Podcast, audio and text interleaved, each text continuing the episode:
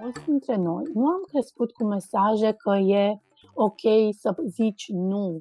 Mie ce-mi vine în minte, copil fiind, când ne duceam la reuniuni de familie și trebuia să stau spășit acolo să mă pupe toate mătușile și toți unchii că vroiam că nu. Din nou, asta e de fapt, dacă ne uităm așa, tot o încălcare a spațiului personal al acelui copil. Își pune vreun adult o astfel de problemă? Nu, din păcate.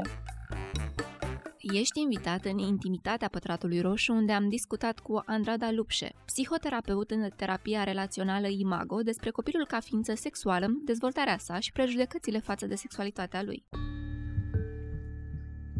Uh, uh, asta e ceva ce am știut uh, Cred că din liceu, pentru că eram așa în rolul clasic de mama răniților și colegii mei mi-au spus când eram în clasa 12 și fiecare încercam să ne găsim cumva o cale. O, ce bine ar fi dacă ai fi psiholog. Eu cel puțin vreau să mă fac profesoară de română și să am discuții lungi cu elevii despre literatură și poezie. Dar am zis că ar merita să încerc totuși psihologia, că parcă e așa la interfața dintre literatură și poezie și viață. Ai păstrat discuțiile lungi, dar în loc de elevi ai trecut pe pacienți? Exact. Am urmat facultatea la Cluj și masteratul de psihologia sănătății clinice și publice și apoi uh, un doctorat în uh, psihologie cognitivă aplicată. Și acum, ce te bucură cel mai mult la ceea ce faci? Că pot să aleg cum să fac asta și că pot, am învățat să fiu prezentă pentru poveștile oamenilor care intră în spațiul terapeutic. Bine ai venit la Pătratul Roșu și să intrăm și în subiectele, să le spun, intime. Da, mi aștept. În documentarea pentru acest episod am descoperit uh, un lucru pe care cumva îl știam, doar că niciodată nu am pus problema așa. Faptul că un copil este și o ființă sexuală poți să ne spui cam care sunt primele semne ale copilului când descoperă plăcerea și își descoperă corpul? Când se întâmplă asta? Cred că cumva ar trebui să o privim ca pe un lucru care se întâmplă by default. Vine la pachet cu noi odată ce ne naștem și asta pentru că simțurile noastre sunt activate și uh, prin ele ajungem, desigur, și la durere, dar și la plăcere. Și atunci uh, copilul este precablat cu toate aceste simțuri și ele, pe măsură ce înaintează în vârstă, se tot dezvoltă și capătă și înțelesul acesta sexual. Doar că sexualitatea nu înseamnă doar actul sexual. Nu ne uităm la oameni ca fiind activ sexual doar în momentul în care au vârsta potrivită pentru a începe viața sexuală, ci suntem ființe sexuale prin simplu fapt că experimentăm lumea cu simțurile noastre și asta poate să putem învăța că ne aduce într-un fel sau altul o anumită plăcere. Un copil, de fapt, începe să-și exploreze corpul, începând cu vârsta de 2 ani, să-și exploreze corpul în mod concret și să învețe că, atingându-se în anumite zone, produce o anumită plăcere. De aceea putem avea părinți care sunt de dreptul îngroziți de faptul că al lor copil între 2 și 4 ani se atinge în zonele interzise, cum spun ei, dar e ceva absolut firesc pentru că e o modalitate prin care copilul își învață relația cu propriul corp. Dar până la 2 ani, știu că mai există ceva numit ipsartie, dacă nu mă înșel. Ar fi acea masturbare care este precoce și apare la 6-7 luni și e specifică doar băieților?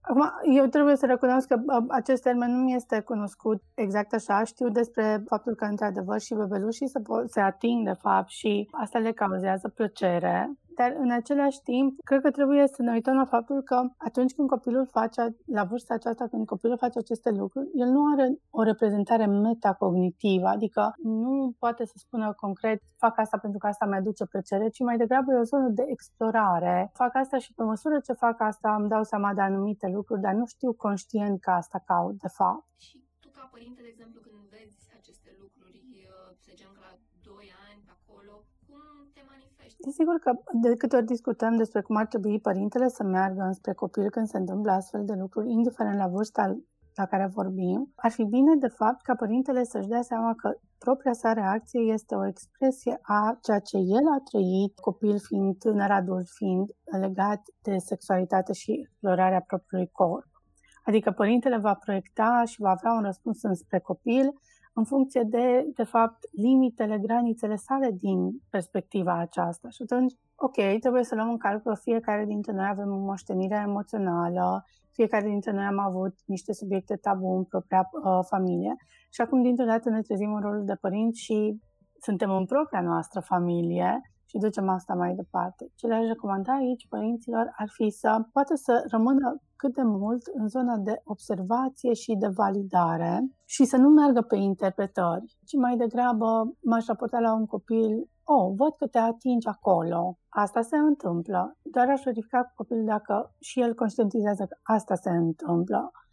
Acum, desigur, dacă sunt anumite contexte sociale, știm că nu e bine în contexte sociale să ne atingem în anumite părți ale corpului, de ceva ce am putea spune copilului că, ok, văd că te atingi acolo, aș vrea acum doar să te oprești, dar aș vrea să povestim despre asta când ajungem acasă. Și atunci să reiau povestea cu copilul acasă, de intrăm într-o altă zonă. Dar ca un prim răspuns, oriunde aș fi, fie în intimitatea propriei case, fie în contexte sociale unde eu, părintele, simt că ce se întâmplă aici, ce face copilul meu, m-ar face de rușine, să pot să am puterea să doar să observ și să validez, respectiv să empatizez, să spun ok, văd că face asta, mă gândesc că e ceva ce ai vrea să explorezi sau uh, îți produce plăcere sau acum ai descoperit. Aș vrea să avem o discuție mai lungă despre asta. Discuție de, desigur, dacă copilul este undeva pe la 2 ani, m-aș duce mai degrabă în termen de ai organiza un pic comportamentul acesta spre a nu-i aduce sentimente de rușine. Adică nu am vrea să mergem un discurs de genul să nu te mai prind că te atingi acolo ce e în regulă cu tine, ci mai degrabă o văd că te, te atingi acolo. E momentul să discutăm despre părțile corpului, pentru că aceasta, de exemplu, este vârsta la care părinții ar trebui să înceapă să vorbească cu copiii despre părțile corpului și să le numească ca atare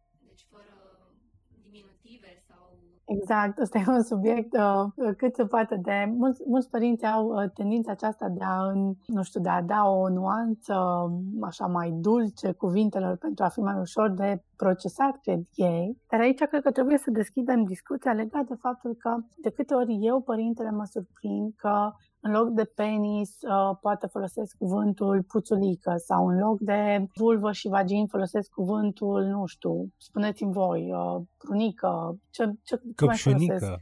Căpșunică, piersicuță. Trebuie să ne dăm seama că, de fapt, este limitarea noastră ca și adulți, care probabil, dacă ne uităm înapoi în povestea de origine, ne putem da seama că și noi am trăit foarte multe interdicții legate de sex și sexul nu a fost ceva ce am discutat acasă. Mai desigur, când spunem asta că ne vedem propriile limitări, nu înseamnă că e ceva în regulă cu noi ca și adulți. Pentru că noi știm acum și dacă ne raportăm la contextul românesc înainte de 89, adică era de dreptul imposibil să știi ceva despre sex pe șleau în contextul politic, social și așa mai departe. Și atunci toți părinții din generația aceea și care poate ascultă podcastul acesta și uh, mă aud pe mine că psihologa aia zice oh, că e ceva în regulă cu mine dacă folosesc cuvântul piersicuță cu fica mea. Nu, nu este nimic în regulă cu tine, dar în același timp trebuie să conștientizezi că de fapt îți echipezi copilul pentru a explora mai mai departe viața sexuală, că îi pui bazele pentru a explora în mod sănătos o viață sexuală mai târziu și atunci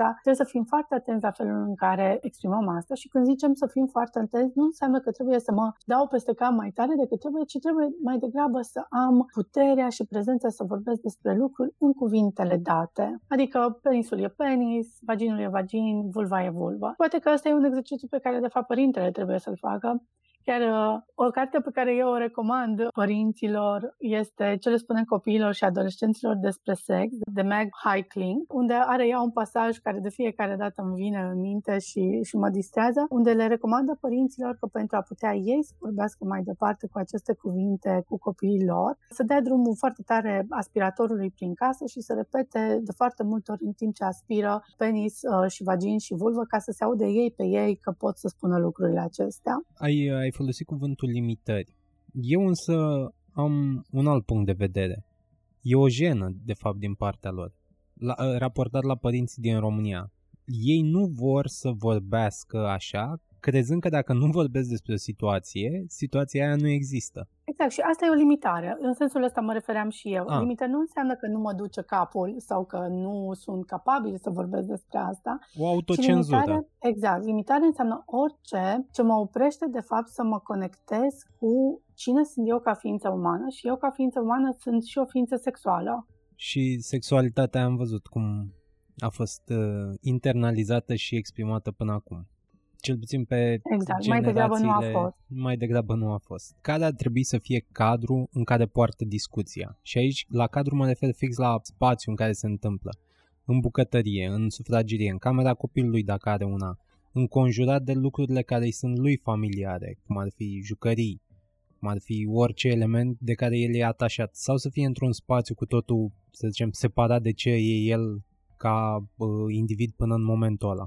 Într-adevăr, și contextul este foarte important, pentru că vrem, de fapt, ca acel copil să se simtă în siguranță emoțională și să fie înconjurat de lucrurile care îi sunt cunoscute. Dar, în același timp, cred că aș normaliza un pic faptul că nu există un uh, moment zero în care, știți cum am văzut de-a lungul timpului în filmele americane, în care părintele se așează cu copilul pe uh, canapeaua din sufragerie și îi spunea cum trebuie să avem o discuție importantă, vreau să vorbim despre sex. Și mai degrabă aș vedea-o ca pe o călătorie pe care eu o fac cu copilul meu de-a lungul dezvoltării sale pe parcursul anilor. Adică dacă eu încep să vorbesc cu copilul meu undeva pe la 2 ani când el începe să devină verbal despre părțile corpului și încep să le numesc corect, adică cum am menționat anterior, nu pun diminutive, ci mâna este mână, piciorul este picior, ochii sunt ochi, la fel și penisul este penis, vaginul este vagin, vulva este vulva. Deci dacă eu încep să am cu copilul meu aceste discuții pe care le normalizez în contextul nostru de viață de zi cu zi și pe măsură ce el intră în contextul social, deci merge la grădiniță și școală, unde și acolo, pe lângă ce am zice în teorie se povestește la școală despre partea asta, dar aude și de la ceilalți copii tot felul de lucruri pe care după aceea noi ca părinți trebuie să de multe ori să le demitizăm acasă.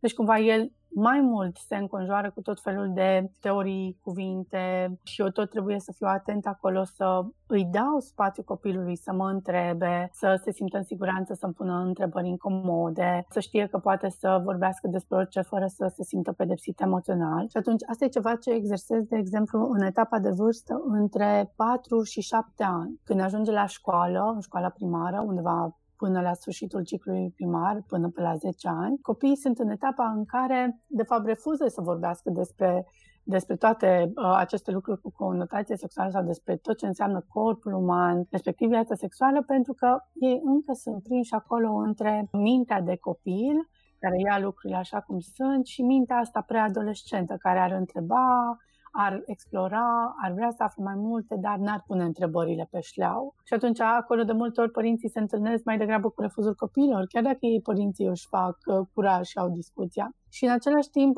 alta este etapa de vârstă uh, pentru adolescenții plini, adică undeva între 14 și 18 ani. Dar, repet, nu am vrea să avem discuția cu copilul, să zicem, doar în momentul în care știm că intră în adolescență, ce să zic, 12-13 ani, pentru că atunci toate etapele celelalte noi nu le-am parcurs și cu atât mai mult va fi grea discuția. În contextul ăsta, cred că eu mă pot declara semi-norocos. Pe de o parte, părinții au încercat atât cât știau ei să vorbească cu mine despre, să zicem, conceptul mai mare al sexualității, cerând de la mine întrebări la 12 ani. A fost cumva punctul pe care ei l-au stabilit ca fiind să zicem, potrivit. A fost totodată și singurul. În afara acestui moment au fost doar uh, discuțiile secundare, când am avut eu întrebări punctuale, dar fără să dea foarte multe detalii. Și asta face o diferență, într-adevăr, pentru că dacă copilul reușește să pună întrebări, înseamnă că se simte destul de în siguranță emoțională cu părinții ca să știe că nu o să fie pedepsit emoțional. De exemplu, mulți părinți, pentru că ei sunt luați prin surprindere, ajung să aibă replici înspre copii de genul cu întrebările astea să nu te mai aud că vorbești prostii de astea, las că o să afli tu când o să fie vremea, dar nu acum. Și atunci copilul, de fapt, chiar dacă încearcă să exploreze, acolo se simte pedepsit și rămâne cumva blocat. Niciunul mai uh, se simte în siguranță să adreseze astfel de lucruri. O să-și caute cel mai probabil informațiile pe unde știe și poate mai bine și undeva la 12 ani, unde mai bine decât în grupul de prieteni, care și acolo fiecare știe ceea ce știe. Și atunci, cu atât mai mult, de fapt, încep să se complice lucrurile. Dar, pe de altă parte, mai există și reversul medaliei, pentru că mulți dintre părinți cumva așteaptă ca un copil undeva așa pe la 12 ani, că asta e așa o vârstă cumva de trecere între o convenție socială pe care avem între copilul mic și acum dintr-o dată parcă vorbim cu un adolescent, un adult în miniatură. Dar s-ar putea ca pentru părinți această așteptare ca un copil să pună întrebarea să fie una nerealistă. Pentru că un copil nu neapărat o să pună întrebarea dacă până la 12 ani el nu s-a simțit în siguranță sau a simțit tensiune legat de tot felul de contexte din astea. Poate apărea, de exemplu, la televizor, se sărută două personaje sau fac sex într-un film și dintr-o dată părinții zic nu te uita acum. Dacă eu am trăit asta copil crescând la mama și la tata acasă, ok, vârsta de 12 ani poate veni peste mine, dar eu nu să mă simt în siguranță să întreb acum, ok, cum fac oamenii sex sau ce se întâmplă sau cum vin copii pe lume pentru că am trăit implicit, n-a fost ceva ce s-a spus cu voce tare la noi în familie, dar am trăit un soi de rușine, pudoare și atunci nu o să, nu o să mă sesizez din oficiu. Și ce mai trebuie să înțeleagă părinții este că până pe la vârsta de 12 ani, de acolo am așa foarte orientativ. Copiii sunt mai degrabă reacție la reacția părintelui, pentru că încă nu au foarte bine dezvoltată capacitatea metacognitivă. Capacitatea metacognitivă înseamnă să am capacitatea de a mă ridica deasupra propriei minți și să analizez ceea ce mi se întâmplă. De aia nu o să vedeți în principiu copii la 9 și la 10 ani care au crize existențiale. Desigur că pot să aibă nemulțumiri, pot să aibă tantumuri,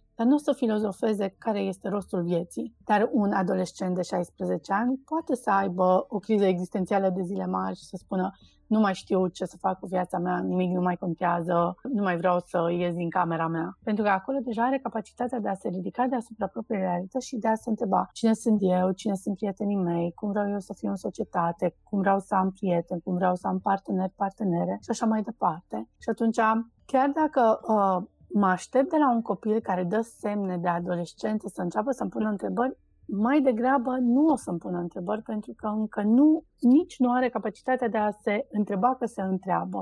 Și că toți suntem la capitolul ăsta de comportament sănătos de părinte, hai să ne întoarcem de fapt la bază, că până la 12 ani mai e destul. O ascultătoare a întrebat când sunt bebeluși și li se face baie, cum ar trebui să procedeze părinții?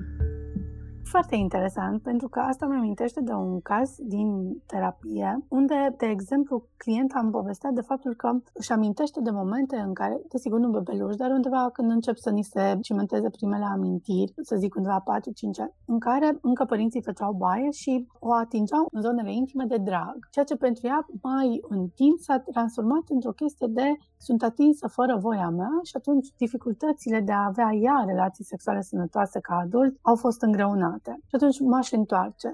Desigur că copilul este acolo dependent de noi, adulții, pentru a fi îngrijit. Și în momentul în care este bebeluș, ok, el nu o să rămână cu amintire că mama, tata sau cine m-a îngrijit acolo m-a spălat la fund sau mi-a atins penisul sau vulva. Dar, pe de altă parte, cred că la ce aș fi atentă e că pe măsură ce copilul crește, aș încuraja părintele să tot verifice cu copilul, mai ales odată ce copilul devine verbal. Ok, acum o să ne dezbrăcăm, și o să facem baie, ai nevoie să te dezbraci tu singur sau vrei să te ajut? Ai nevoie să te speli tu singur sau vrei să te ajut? Desigur că nici la vârsta aceasta copilul nu este complet independent, că el poate să spună, da, vreau să mă spăl singur și, practic vorbind, să nu poate să facă asta. Dar e atât de important ca acel copil să înceapă să audă mesajul acesta că eu decid, eu copilul decid ce am nevoie, cum am nevoie, chiar dacă deocamdată sunt dependent de adult. Așadar, pentru bebeluș, m-aș duce acolo în mod obișnuit și atingerile sunt atingeri și e ceva ce copilul în principiu nu o să-și amintească conștient, dar în același timp și asta le-aș recomanda uh, părinților de bebeluși să aibă în timpul ăsta un discurs, să-și uh, antreneze discursul pentru, să zic așa, următorii ani în care vor trebui chiar să exprimă lucrurile acestea. Ca și cum i-ar vorbi bebelușului și ar cere permisiune, dar doar cu scopul de a se antrena ei părinții. E amuzant pentru că mă gândeam la mine că cine cum făcea baie, însă am poze care aveam aproape toate rudele în jurul meu când era bală, mică și îmbăiată. Acum, din punctul ăsta de vedere, adică câți, uh, câte persoane sunt în uh, zonă când se întâmplă asta, unde fuge mintea mea de exemplu, dacă de mult acea familie expune pe online, adică aici intrăm în problematica aceea cum eu ca și bebeluș am apărut în toate ipostazele pe uh, rețelele de socializare ale părinților mei și cum asta de fapt poate să mă afecteze mai degrabă decât faptul că în intimitatea casei a fost prezentă uh, și mama, și bunica, și bunicul, și tata, și unchiul. Dacă poate s-a făcut o poză și asta a ajuns pe marele internet, asta e ceva ce e o parte din moștenirea mea emoțională și la un moment dat poate că s-ar putea să aibă un efect de bumerang. Și uh, tot în sfera asta de obiceiuri uh, părintești, ce spui despre faptul că există părinți care își sărută pe gură copilul? Cumva, eu întotdeauna încerc să și încurajez pe oameni să nu ne gândim întotdeauna dacă e bine sau rău. Pentru că asta e ceva ce iarăși sunt unele lucruri care clar că intră în categoria acestea, dar mai degrabă m-aș uita la dacă eu reușesc, faptul că fac asta înspre copilul meu, poate să fie mai degrabă un indicator al faptului că eu am acea nevoie de contact în felul acela și că în același timp eu nu am o graniță și o limită legat de spațiul personal al meu și al celorlalți. Pentru că dacă ne uităm așa, mulți dintre noi nu am crescut cu mesaje că e ok să zici nu. Uh, mie ce-mi vine în minte, copil fiind, când ne duceam la reuniuni de familie și trebuia să stau spășit acolo să mă pupe toate mătușile și uh, toți unchii că vroiam că nu. Din nou, asta e de fapt, dacă ne uităm așa, tot o încălcare a spațiului personal al acelui copil. Își pune vreun adult o astfel de problemă? Nu, din păcate. Vino la mătușa să te pupe, vino la mama să te pupe pentru că așa vreau eu, nu pentru că își cer acordul să, fa- să facem asta. Și atunci, mai degrabă le-aș recomanda părinților să ceară permisiunea pentru îmbrățișări și sărutări când părintele vrea să meargă înspre copil, pentru că probabil că 99% din cazuri copilul va fi de acord. Dar și în momentul în care nu va fi de acord, el să se simtă în siguranță să poată să spună nu. Mai mult, ce învață această dinamică pe copil este ca peste ani, când el va deveni adult, adult în toată firea, să poată să aibă, de fapt, aceste granițe ale spațiului fizic și emoțional, fără să uh, fie intruziv nici față de el, nici față de ceilalți. Pentru că noi după aceea putem vedea foarte multe probleme, de exemplu, în cupluri, unde unul dintre noi are nevoie mai mare de afecțiune și celălalt fuge ca dracu de tămâie, de îmbrățișori și de uh, tot felul de dovezi de afecțiune fizice. Și dacă intrăm acolo în detaliu, iarăși ține de cât de mult eu m-am simțit în copilărie, în siguranță, în momentul în care un adult, care clar că are o putere asupra mea, a venit despre mine și mi-a cerut sau nu mi-a cerut voie. Și atunci eu asta am încorporat-o și am închis-o în mine, dar se vede uh, la o distanță de 20-30 de ani de la momentul acela, când poate acum înspre mine vine partenerul, partenerul meu, partenerul sau partenera mea și eu am un moment de freeze în care zic nu vreau chestia asta, nu vreau să mă pupi așa de des, de ce mă pupi așa de des? Ce comportamente din copilăria individului respectiv pot păi duce la fi, exemplu, manifestări Poate fi o dinamică în care părintele, de fapt, părintele acelui copil, adultul de astăzi, nu l-a încurajat pe copil să aibă propriile granițe fizice, cum menționam mai devreme. Adică să... A, și asta uh, îl face ca mai târziu să nu țină nici el cont de granițele celorlalți. Ori să nu țină cont, da, ori să nu țină cont, adică copilul de atunci, adultul de acum, să fie mai degrabă intruziv la nivel de afecțiune și aici e întotdeauna despre conceptul acela de rău din prea mult bine. Desigur că acea persoană își dorește afecțiunea și își dorește să își arate afecțiunea înspre cealaltă persoană, doar că intensitatea cu care vine îl face pe celălalt să se retragă și persoana care are comportamentul de afecțiune nu înțelege de ce nu vrea acea persoană afecțiunea, că până la urmă toți ne dorim afecțiunea, când de fapt are legătură cu moștenirea noastră emoțională. Dacă eu acasă am trăit cu un părinte intruziv emoțional, care a intrat peste mine în cameră, care m-a luat în brațe deși eu nu am vrut, care m-a pupat deși eu nu am vrut, atunci ă, s-ar putea ca fie să fiu intruziv emoțional, fie să mă adaptez în cealaltă modalitate în care sunt evitant. Nu-mi doresc aceste lucruri, tocmai pentru că le-am trăit prea mult ceva recent, chiar întâmplarea face că acum mi-am adus aminte. Eram în metrou și era această mamă tânără, cred că eram de seamă cu ea oricum, și avea un băiețel, cred că era până în 5 ani. Puștul era super, super simpatic, se agita în jurul ei, dar îi te spunea, pupă-mă, pupă-mă, pupă-mă, el, ei ea nu și nu și nu și nu și cred că a făcut chestia asta de el, adică se dădea deja în spectacol încât toată lumea se uita la el în, în metrou și la un moment dat ea a cedat și a dat masca jos și l-a pupat și l-a pupat pe gură, fix uh, ce vorbeam mai devreme. Și aici cum se pune problema? Pentru că nu este adultul cel care cere, este copilul. Dacă copilul cere afecțiunea, nu vrem, în principiu, nu vrem să-l deprivăm de afecțiunea respectivă pe care el o cere. Desigur, întotdeauna e mai mult decât vedem cu ochiul liber, adică ce ai surprins un metrou e, un metrou e așa, un glimpse din povestea mare, Povestea mare însemnând fie că poate părintele este mai retras din punct de vedere emoțional și atunci copilul trebuie să supracompenseze. E cazul multora dintre noi dacă ne uităm în spate. Un părinte pe care l-am resimțit constant distras sau uh, foarte orientat pe ce are de făcut și mai puțin pe ce simte, atunci probabil că am crescut copii fiind cerșind afecțiunea emoțională, afecțiunea părinților noștri și atunci părintele uh, poate uneori să vină într-o zonă din asta de, el de supracompensare, adică de la un simplu pupat pe obraz să se ducă la pupat pe gură. Dar aici iarăși aș intra mai degrabă de ce are sens pe povestea de viața acelui părinte că are un astfel de comportament față de propriul copil, pentru că n-aș vrea să cădem doar în capcana e bine sau nu că se întâmplă asta, ci mai degrabă aș deveni curioasă, oare de ce pentru acest părinte are sens să-și sărute copilul pe gură? Și dacă aș putea, aș întreba, desigur, acum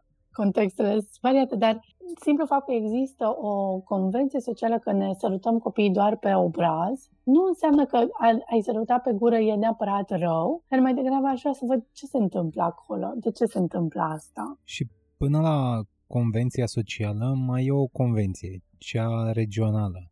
De exemplu, în România avem zona Olteniei, unde e un fapt obișnuit ca și adulții să se sărute uneori pe gură, fără să țină cont de gen, fără să țină cont de contextul în care sunt. E o formă de bucurie, o formă de felicitare.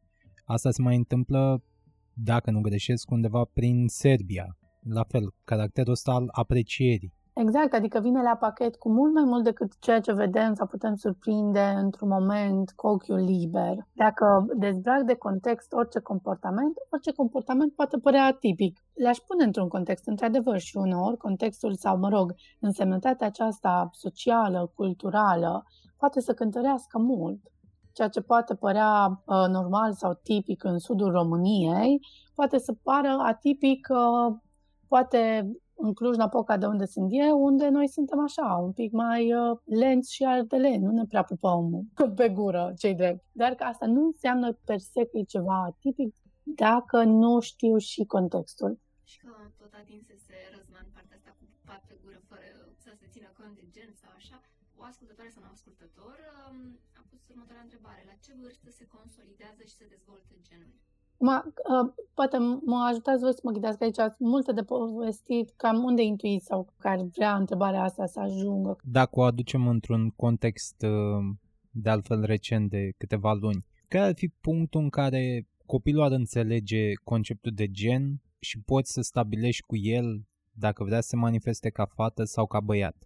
Sau ca non-binary sau... Sigur dacă există o graniță de timp în care ai putea avea o discuție cât de cât concludentă cu el pe tema asta, chiar că concludent nu e chiar cuvântul potrivit. Ce aș încuraja pe părinți? Aș începe discuțiile acestea de informare, să le spun, sau de a le prezenta paleta asta largă legată de ce înseamnă identitatea de gen și de faptul că putem să alegem. Mă rog, să începem să avem discuții despre, despre acest lucru, fără să o personalizăm neapărat pe copilul respectiv, atâta timp cât el ne spune, oh, pe măsură ce am povestit, mi-am dat seama că, de fapt, ok, eu m-am născut uh, băiat, dar mă identific ca fată și atunci să începem să avem discuții acolo. Dar cred că aș prezenta că subiectul ăsta e mai larg decât până acum poate am fost obișnuiți să ne raportăm. Dar în fiecare familie, cel puțin cele, să zic, standard, clasice, bărbat-femeie, unul dintre parteneri e dominant și copiii reușesc foarte repede să internalizeze chestia asta și să recunoască caracterul dominant din relație. e posibil ca dilemele legate de gen să pornească și de la cine e caracterul dominant în familie?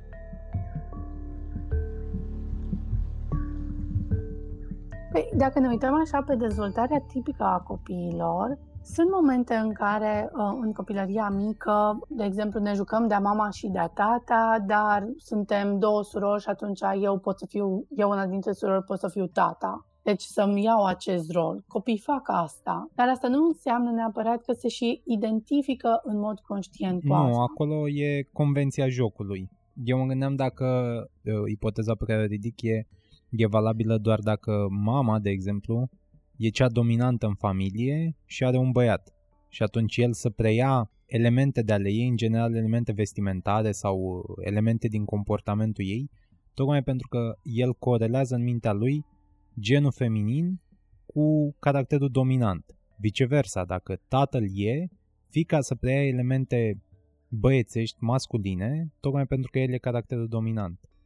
Ok, deci cred că acum am, am înțeles mai clar, adică dacă băieții pot să aibă uh, accente de feminizare și fetele accente de masculinizare. Da, în funcție de, de părintele uh-huh. care e mai dominant, prezent, înțelegător, darnic, Clar că aici e o paletă largă, adică mă refer poate în special la părinții singuri, unde, ok, dacă eu sunt mamă de băiat și îmi cresc băiatul singur fără o prezență masculină, probabil că băiatul, pentru că eu sunt punctul de referință, eu, dar asta cred că ar fi valabil și dacă aș fi o mamă de fată singură sau un tată de băiat singur, un tată de fată singură, să preia anumite feluri de ale mele ca părinte nu știu, de a vorbi sau de a se exprima sau de a se... și poate chiar și de a se comporta, adică dar mi se pare așa o, o paletă foarte largă și nu neapărat aș vedea o problematică sau neapărat să se ducă într-o zonă în care ce facem cu asta. Cred că e mai mult o capcană, în sensul în care, dacă duci mai departe discuția, poți să spui că, a, un copil crescut de două mame sau de doi tați, înseamnă că involuntar va ajunge și el să fie gay. Ce frumos că pornim o dezbatere. În contextul ăsta, a avea o anumită orientare sexuală presupune că nu prea poți să o mimezi, o, o simți. Pe când împrumutarea unor elemente ale celuilalt gen se poate face. Pentru că până la urmă, în, în ultimele decenii, chiar jumătate de secol, nu mai avem o modă atât de clară, cel puțin la nivel vizual, la nivelul aspectului, nu mai avem o modă atât de clară între bărbați și femei. Poți împrumuta elemente între. Și uh, ideea per total ar fi dacă are asta vreun impact în dezvoltarea individului. Sau doar să discuți cu el, că da, sigur, până la urmă trebuie să discuți cu el, dar dacă poate avea urmări de-a lungul timpului.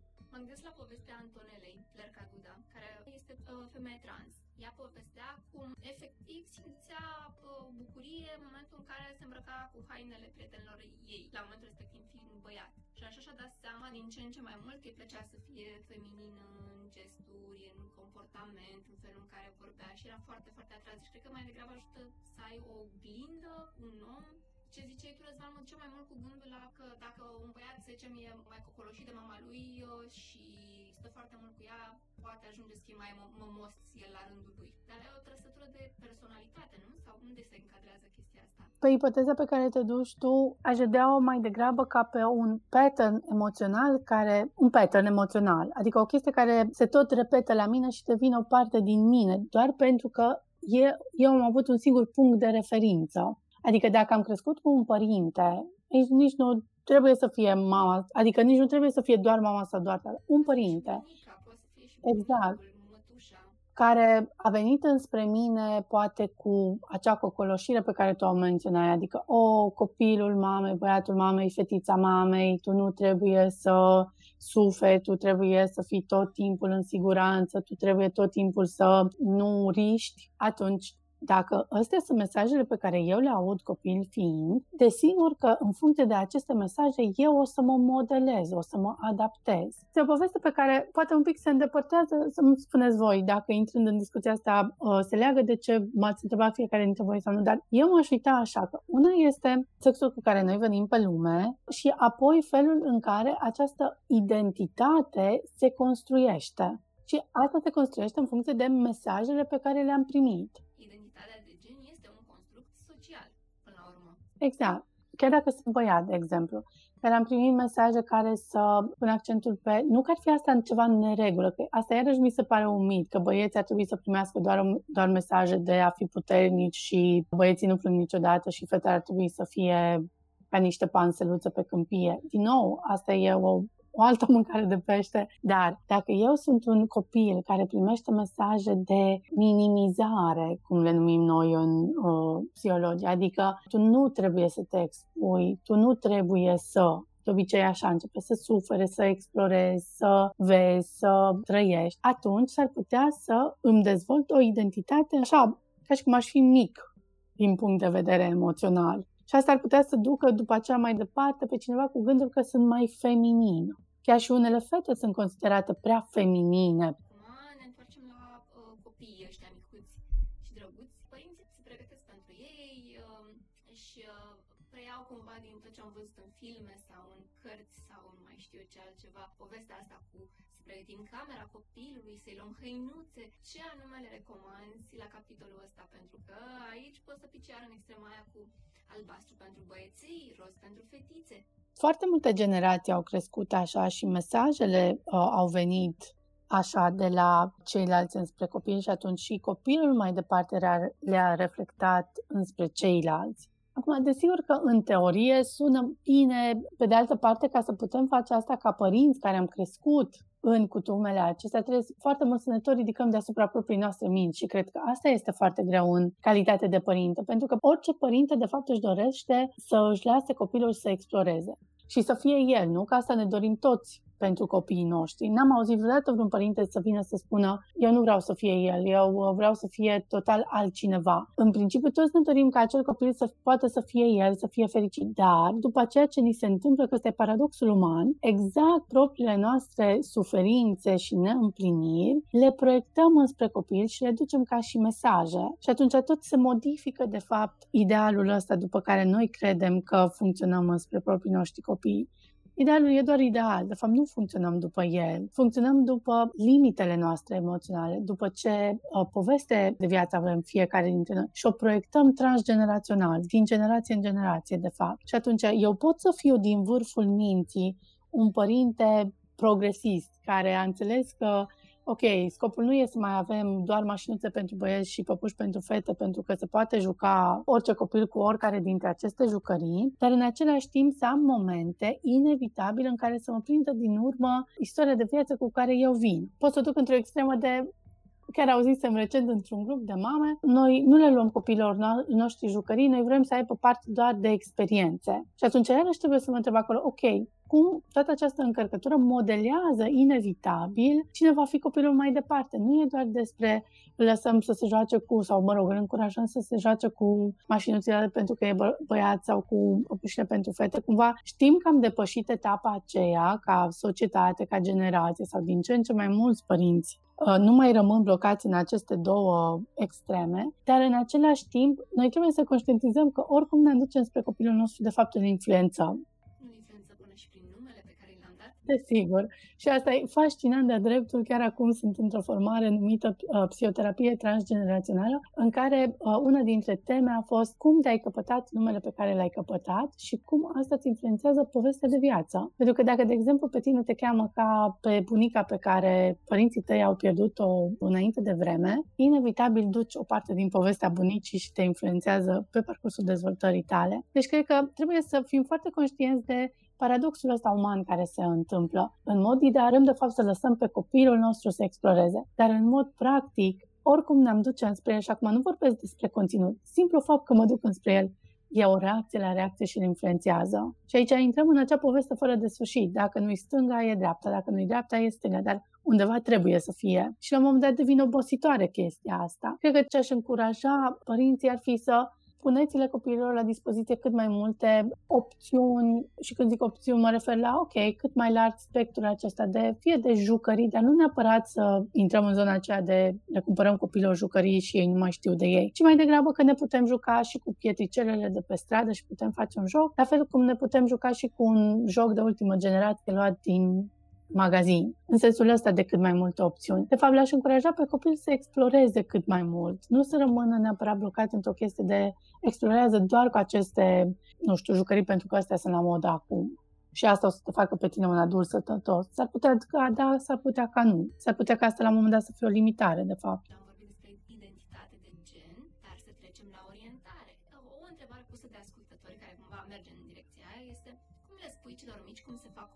Folosim termeni cât mai științifici. M-aș întoarce iarăși la ce am zis inițial, că vrem de fapt să îi tot expunem pe copii la vocabularul acesta legat de cupola mare sex. Nu doar sex ca și act, ci și ca identitate sexuală. Repet, nu vrem să ajungem uh, să avem o singură discuție cu copilul, ci mai degrabă m-aș orienta să îl tot expun pe acel copil la acest vocabular. Și atunci, cum le spunem copilor cum să fac copii, începând cu 2 ani, 3 ani, în care ei pot să, să verbalizeze, aș porni, asta mi se pare temelia. Uh, să mă concentrez în acea etapă de vârstă ca părinte să le ajut pe copil să-și numească corect părțile corpului și să înțeleagă ce rol are fiecare parte a corpului după care m-aș concentra să îi ofer un spațiu de siguranță emoțională, uh, să poată să îmi pună întrebări pe măsură ce el intră în colectivitate, pentru că pe măsură ce intră în colectivitate, undeva după patru ani,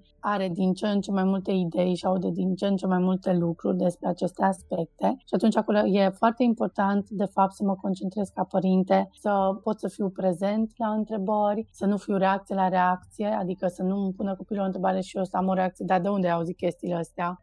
Cine ți-a spus chestiile astea? pentru că asta îl inhibă pe copil și el nu o să mă mai întrebe, ci mai degrabă să fiu prezent înseamnă în etapa aceea de vârstă, după patru ani, eu îi spun, oh, ce mă bucur că ești așa de, de curios și îmi pui aceste întrebări.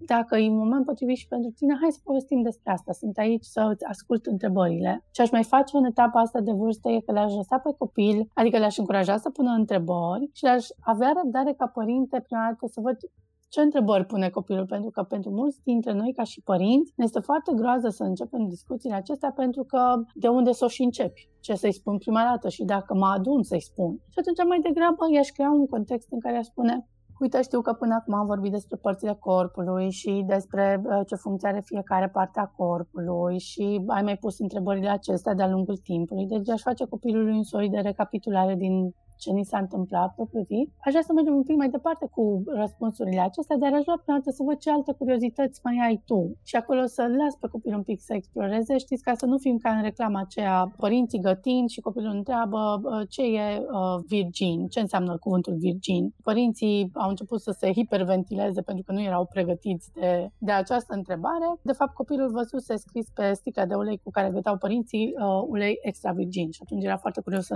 vadă prima dată ce înseamnă cuvântul virgin. Deci cumva nu vrem să mergem mai mult decât merge copilul, să stăm în ritmul copilului, să vedem ce întrebări are el, ca să știm prima dată ce se răspunde și întotdeauna să mergem cu un pas mai departe. Ok, uite, ți-am răspuns la asta, spunem dacă ai înțeles, dacă mai ai alte întrebări sau vrei să ne oprim aici. Pentru că la, în etapa asta de vârstă, undeva după 4 ani, întrebările copiilor sunt foarte mari și foarte bruște și in your face, dar de fapt disponibilitatea lor pentru răspuns este foarte scurtă. Nu, nu sunt în etapa în care ar vrea să asculte monologul tău de părinte. Ad ajuta când fac părinții discuția cu ei să aibă și o formă vizuală, să prezinte corpul, să explice o categorii pentru părțile uh, corpului, adică nu cele care au și funcțiile acestea sexuale, putem să ne folosim de propriul corp. Adică aș merge într-o zonă de, uite, ăsta este corpul tău, hai să ne numim părțile corpului în timp ce ne uităm la propriul corp. Dar când ajungem la uh, organele sexuale, acolo să verific permisiunea cu copilul. Și uite, și tu ai un penis, și tu ai o vulvă, și tu ai vagin, dar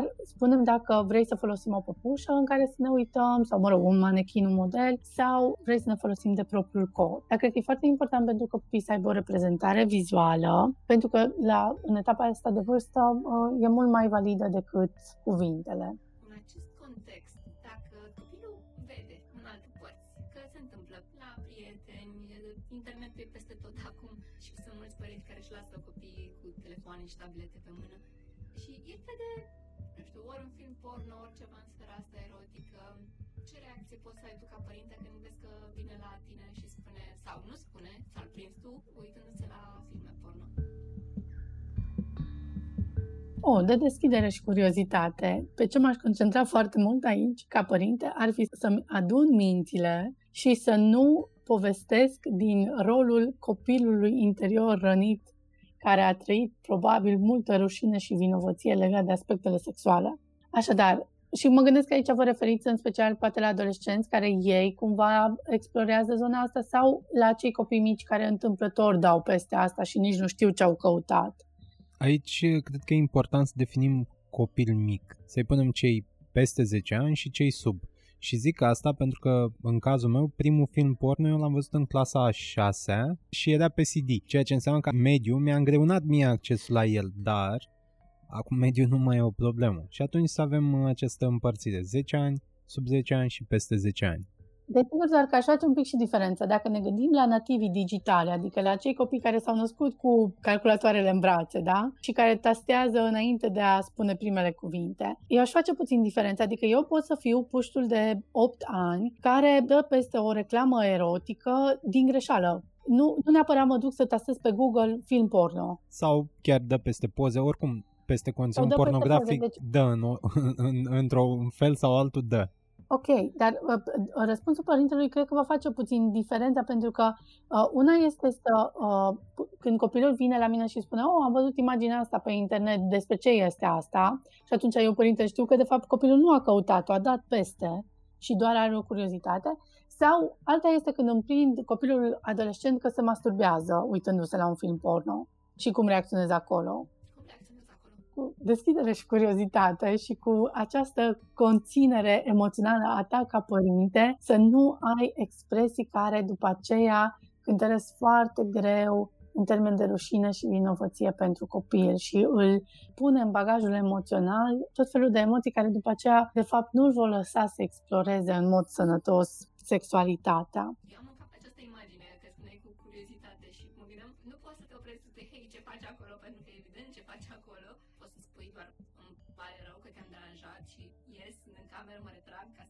Continui, adică nu-mi dau seama cam care ar putea fi reacția naturală, că uite, eu nu, nu pot să mă pun, de exemplu, în rolul ăsta, mi-e greu, cumva tot în două extreme mă duc.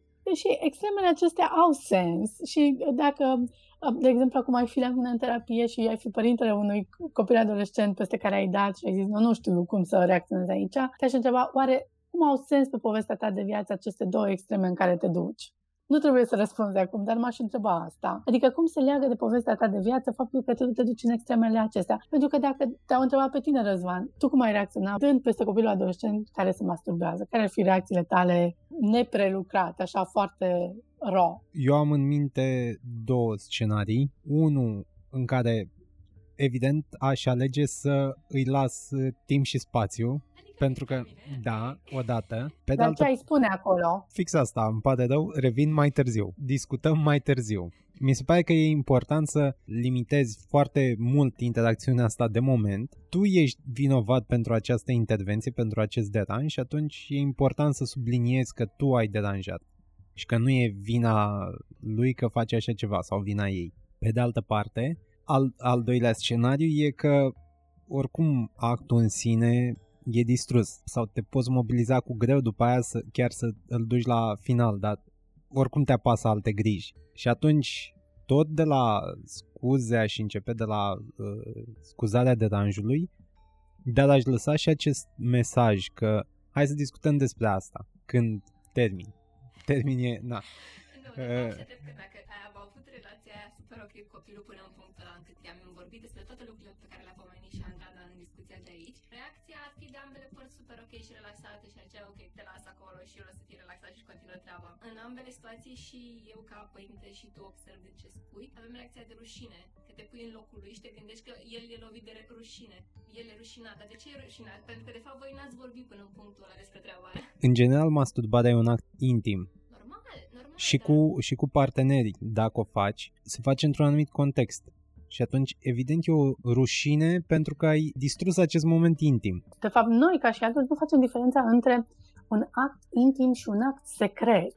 Pentru că de multe ori asumăm că masturbarea e și o chestie secretă, adică ne facem că nu se întâmplă, trăim cu adolescentul ăla super hormonal, dragul de el în casă, dar uh, noi încă îi spunem, eu am așa o regulă cu mamele în terapie, asta e uh, nebunia mea de moment, trebuie să o recunosc, în care vin mamele în terapie pentru, ok, partea asta de parenting și își uh, numesc uh, copilul în continuare cu diminutive, adică nu, acum o să dau niște nume la întâmplare, Vlăduț, Răzvănel. Și o regulă mea este, ok, acum că vorbim despre copilul tău, el are un nume și aș vrea să terapeuteze el cu numele pe care îl are, nu cu diminutivul că el e ditai flăcăul care sparge ușa și în continuare e răzvănel al tău.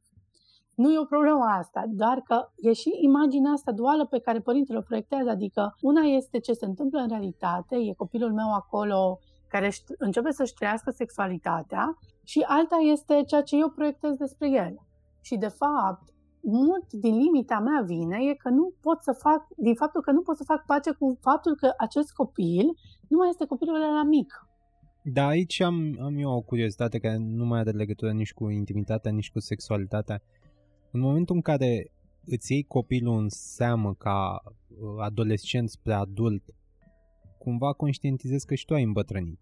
Poate să fie, poate să fie asta, să joace un rol important în această tărăgănare a numelui, a modului în care te raportezi la copil? Probabil că are legătură și cu asta. Din experiența mea terapeutică, ce am văzut că se întâmplă acolo și că sigur e doar o parte din explicație, e că atunci când ajung să mă infantil, că asta e o formă de infantilizare, când numesc copilul așa. Pare foarte drăguț, dar e o formă de infantilizare. Înseamnă că eu, părintele, am acolo o nevoie de a mă simți văzut și validat de propriul copil, dincolo de ceea ce poate să-mi dea propriul copil, pentru că, de fapt, ce mi se întâmplă, duc cu mine, din povestea mea de origine, adică eu la rândul meu copil, o formă de a mă simți nevăzut. Și atunci când eu, ca și copil, eu, părintele, m-am simțit nevăzut, atunci când ajung adult, proiectez pe copilul meu al supravedea și atunci rămâne copilașul meu forever and ever, pentru că nu vreau să-l, ă, să, să-l scot din zona aceasta, pentru că atunci, de fapt, e ca și cum m-aș abandona pe mine iarăși copilul de altă dată, cum poate m-am simțit abandonat de proprii mei părinți. Asta e o poveste întreagă. Probabil că și asta cu faptul că eu îmi conștientizez îmbătrânirea ar putea cântări. Dar m-aș face un pic, ok, cum aș reacționa la eu, părintele, care intru peste copilul meu sau dau peste copilul meu uh, în timp ce se masturbează și aici, dacă luăm specific cazul adolescenților, mi-aș pune prima dată întrebarea, oare ce am căutat eu de am deschis o ușă fără să bat la ea, în primul rând? Și asta iară se leagă de cum învață acel copil granițe și limite sănătoase și nici nu vă pot explica, cred că ne-ar trebui mii de ore de podcast ca să povestesc de fapt ce aud în terapii și aud de orice psihoterapeut legat de faptul că multe din cazurile noastre de viață ca adult vin din faptul că nu ne-au fost încurajate limite și granițe personale și când zic limite nu are înțelesul negativ, ci uh, înseamnă acel agency, acea capacitate ca eu să decid pentru mine autonomie. Așadar, dacă mama sau tata intră peste mine în camera mea de adolescent fără să bată la ușă, e un indicator al faptului că eu acolo nu am granițe și limite sănătoase. Și aș începe să vorbesc în terapie cu părintele despre acest lucru. Oare de ce are tendința asta de a fi intruziv emoțional? Desigur că aici e din mult bine. Părintele de multe ori nici nu conștientizează că are efectul pe care îl are dar faptul că un părinte este uneori intruziv emoțional ține de povestea de viață a acelui părinte. Pentru că, de fapt, acolo mi se activează mie tot felul de lucruri care sunt ale mele din povestea mea de viață. Faptul că eu poate nu am niște limite și granițe și nici nu mi-am pus problema că ar trebui să bat la ușă.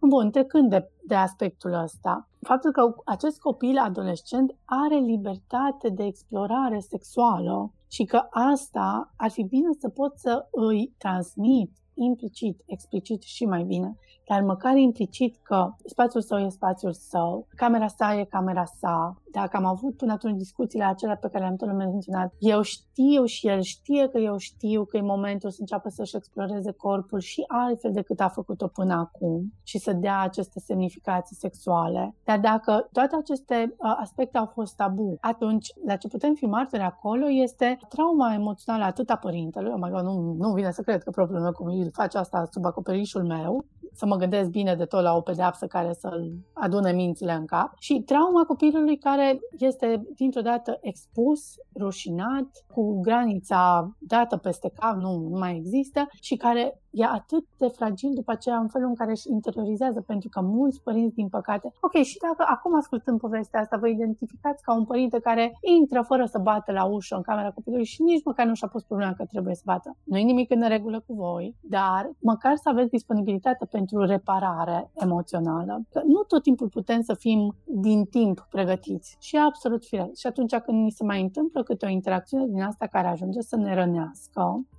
sau să ne aducă emoții negative intense, măcar să avem disponibilitate să spunem, mi-am dat seama că, uite, acolo ți-am deschis ușa și nici nu m-am gândit că poate tu faci altceva.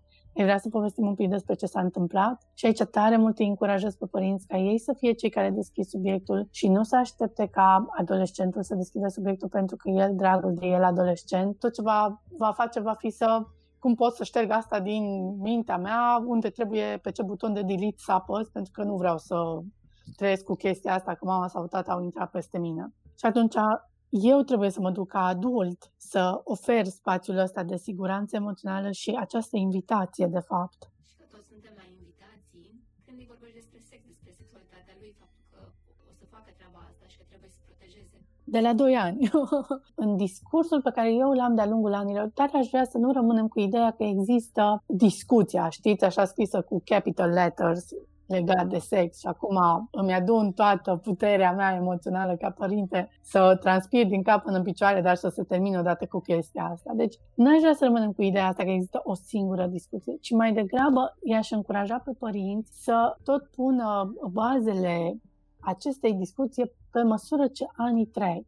Pentru că atunci va fi cât se poate de firesc. Adică dacă copilul meu știe, pe de-o parte, că astea sunt zonele corpului său, că poate experimenta plăcerea atingându-se, că uh, nu există o rușine legată de asta, dar că există anumite reguli într-adevăr, adică când transmite mesajul ăsta că poți să îți explorezi corpul și să vezi cum îți aduce asta plăcere, îi conceptualizezi foarte clar copilul că asta nu se face oriunde și oricând, pentru că m-am mai întâlnit cu cazuri în care părintele s-a dus acasă și a zis, ok, ai, pot să te atingi și uneori ne mai ducem mâna la penis sau la vulvă și ne atingem acolo și simțim așa ca niște furnicături și după aceea acel părinte s-a trezit cu educatoarea sau învățătoarea spunându-i că, uite, copilul la pauza de somn sau în pauza dintre ore s-a atins acolo și era cu ceilalți copii. Deci îi conceptualizez copilului faptul că aceste lucruri se fac într-un spațiu în care el să se simtă în siguranță, unde poate să aibă parte de intimitate fizică și emoțională. Nu aș face asta un secret. Și atunci, dacă toate aceste lucruri copilul le-a explorat, atunci discuția despre sex e cât se poate de, de firească și deja e aproape că s-a întâmplat de la sine, pentru că, mai ales în perioada adolescenței, ar fi bine să fie o tranziție între a avea eu, ca adolescent, un moment în care am trecut prin faza asta de explorare a propriului corp, ca apoi, când ajung în relațiile mele să pot să spun, ok, vreau sau nu vreau să mă ating acolo, vreau sau nu vreau să facem chestia asta acum, vreau sau nu vreau să mă dezbrac și așa mai departe. Pentru că până la sex ca și act, ca și act sunt foarte multe lucruri care de fapt contribuie la actul sexual. În toată discuția asta ar trebui să apară și avortul, nu? Dacă tot vorbim de protecție. Categoric. Cred că aici este despre, nu m-aș uita doar ca la o, o informare pe care eu o fac copilului, ci mai degrabă m-aș concentra să putem naviga prin chestia asta, prin, prin acest subiect împreună și aș porni din start și aș spune copilului că, uite, vorbim despre lucrurile acestea sau începem să vorbim despre lucrurile acestea și aș vrea foarte mult doar să explorăm împreună, să ne simțim așa ca într-o plimbare pe care o facem împreună și ne tot oprim la diferite popasuri și uh, ne întrebăm oare cum e despre chestia asta. Pentru că în felul acesta, de fapt, îți scot din greutate ce acum cum să-i spun și despre subiectul ăsta așa de greu. Se va mai fluidiza puțin discuția. Și atunci, chiar dacă vorbesc cu un adolescent, tânăr adult și vorbim despre subiectele acestea, aș porni de la, ca și pentru copii mai mici, de la ce știe el până acum despre subiectul respectiv ca să-mi fac eu, părintele, ca un soi de hartă mentală. Ok, deci cam unde se află copilul meu? Poate am niște lucruri de demitizat acolo, poate are informații greșite tehnic vorbind. Nu m-aș duce direct înspre, deci avortul este asta, am scos flipchart-ul și fac acolo o schemă și spun, ai înțeles tot? Da, bine, poți să te duci la cu care am încheiat pe seara asta. ci mai degrabă, ok, deci știi lucrurile astea, apreciez că ai fost curios și că ai încercat să mai afli despre subiectul acesta, de unde ai putut și ai știut mai bine. Dar acum aș vrea să știi că întotdeauna eu sunt o sursă credibilă de informație ca părinte și dacă nu știu anumită chestie, o putem căuta împreună. Dacă sunt anumite lucruri pe care le întreb și eu nu le știu, e ceva ce putem să căutăm împreună. Deci aș transmite cumva aceste lucruri înainte de a intra în, în discuția pe subiect specific. Și apoi, uh, ce aș mai face? Aș transmite ideea că, ok, avortul nu e ceva ce ne dorim să facem ca și o modalitate de atunci când nu ne protejăm sexual și ajung fetele să rămână însăcinate și atunci tot ce mai putem face e doar avortul, ci mai degrabă aș relua puțin discuția de prevenție. Adică să mă asigur că știe care sunt metodele contraceptive și că avortul este o experiență care are niște urmări, adică vine cu un impact fizic asupra fetei care trece prin acest lucru.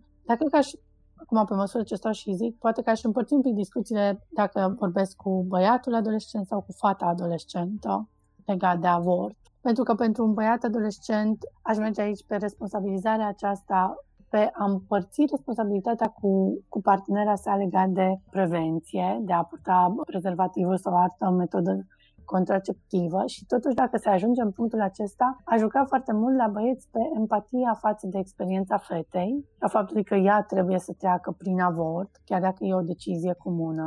Iar dacă aș vorbi cu fetele, aș merge foarte mult pe partea aceasta de a avea o voce și de a spune ce îmi doresc sau nu îmi doresc, când vreau să mă opresc sau nu vreau să mă opresc în timpul actului sexual și a faptului că nu, nu vrem ca avortul să fie metoda contraceptivă, ci și dacă se întâmplă, e ceva ce cel puțin acasă putem să discutăm despre asta și există un spațiu de siguranță emoțională în care adolescenta respectivă poate veni să semnaleze ce îi se întâmplă. Uh, aș merge și pe partea de explicație dacă reușesc eu ca părinte să, să duc termenii respectiv sau conceptualizarea respectivă legat de ce înseamnă în sine un avort, dacă nu măcar să pot direcționa copilul înspre surse cât se poate de credibile și de care să explice pe înțelesul său dacă eu nu pot să duc discuția respectivă și e ok dacă nu pot să o duc. Și în același timp aș tot verifica pe parcursul discuției dacă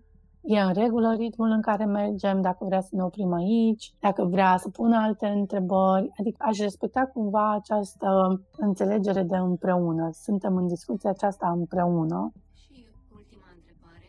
Care e vârsta ok la care să-și înceapă viața sexuală? Desigur, dacă ne uităm dintr-o perspectivă fizică, odată ce sunt masturizate organele sexuale, corpul de fapt este pregătit. Dar de fapt, nu mă interesează doar acest aspect, corpul să fie pregătit, ci mai degrabă vrem ca acel adolescent, tânăr adult, să fie pregătit și din punct de vedere emoțional.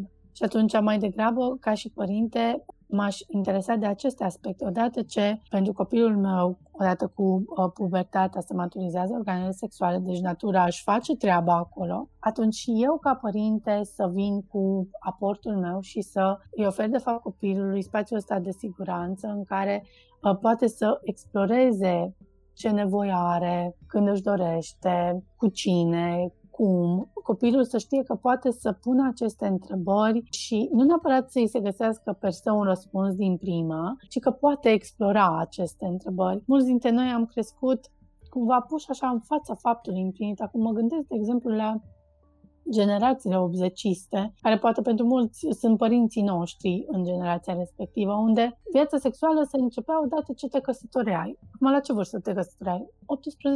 18-20 de ani.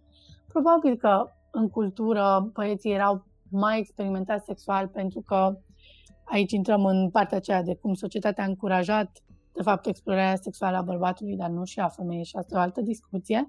Dar cumva femeile porneau virgine în relație și prima lor experiență era egală probabil și cu a rămâne însărcinate și mai departe cu a aduce un copil pe lume. Atunci era o experiență foarte limitată mai degrabă aș încuraja adolescentul din ziua de astăzi să poate el să-și exploreze toți acești pași emoționali de cât de pregătit mă simt, de oare ce informații mai am nevoie, oare ce curiozități mai am, oare ce, la ce mă gândesc și poate e doar o fantezie, adică să tot explorez până când ajung să fac, să explorez cu mintea, să pot să-mi pun niște întrebări, să fie un spațiu în care pot să-mi aud vocea legat de subiectele acestea și apoi să pot să spun, da, eu sunt gata să fac sex la propriu. Mulțumim mult, Andrada. Mare drag și eu. Sper că răspunsurile au fost, adică au adus un soi de claritate. Cu siguranță pentru mulți și în special pentru următori părinți vor ajuta foarte mult răspunsurile și totodată noi sperăm să-i ajute și pe adolescenții care trec prin asta și de ce nu să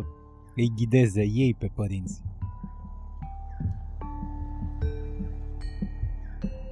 Acest podcast a fost realizat de Dana Alecu și Răzvan Băltărețu.